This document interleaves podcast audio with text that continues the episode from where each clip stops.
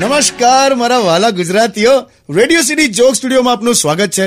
આજે શનિવાર એટલે કે ફનીવાર કિશોર કાકા સાથે. હમણાં એક કાર્યકર્તા દોડતો દોડતો એના નેતા પાસે આવ્યો હં, કે સાહેબ તમે કીધું તું પણ આપણે જે આંદોલન કર્યું ને એમાં મને પોલીસ પકડી ગઈ યાર અને ત્રણસો બાવનની કલમ લગાડી છે. એટલે ત્રણસો બાવન એટલે? મારપીટની સજા અને પેલું ક્રિમિનલ ફોર્સ ને એવું બધું છે. અચ્છા. તો પેલો નેતા કે ઓ ત્રણસો બાવનની લગાડી? એમ ઊભો રે કે હું કમિશનરને હમણાં ફોન કરું. તો કે જે કમિશનર સાહેબ મારા માણસ પર તમે ત્રણસો બાવન લગાડી. બહુ કહેવાય યાર બહુ ના બહુ કહેવાય. મારું માન રાખીને સેજ આમ વ્યાજબી કરો. ચલો પચાસ ઓછા કરી દો ત્રણસો બે રાખો. અરે ત્રણસો બે એટલે મર્ડર નહીં? એ જ ને બોલો હવે આમાં શું કરવાનું? હવે આ નેતાઓને ભોન ના હોય યાર. રિક્ષા ચલાવવા મિનિમમ આઠ પાસ જોઈએ. નેતા થવા કશું ના જોઈએ બકા.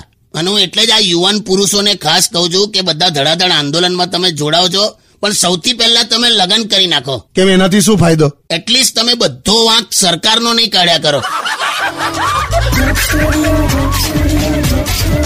On